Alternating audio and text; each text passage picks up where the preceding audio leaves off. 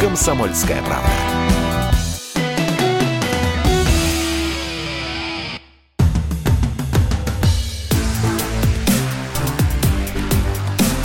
Честное риэлторское. Всем привет!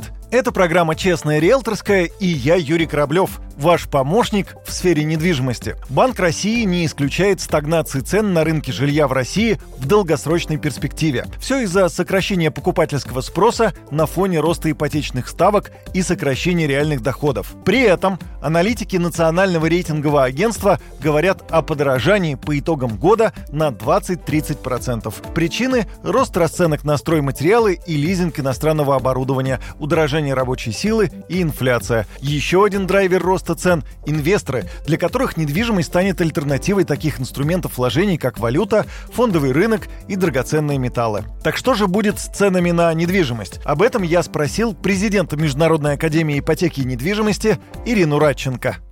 Застройщики пытаются поднять цены, ну, потому что дорожают стройматериалы, нарушаются логистические цепочки, растет, естественно, фонд оплаты труда. Более того, они всячески педалируют тему, что будет дорожать стоимость квадратного метра, но это, к сожалению, никакого отношения не имеет к реальности, потому что в реальности граждане сейчас озабочены выживанием, сохранением рабочих мест, и время сейчас, как вы понимаете, не для того, чтобы подписывать на 20-30 лет ипотечный кредит.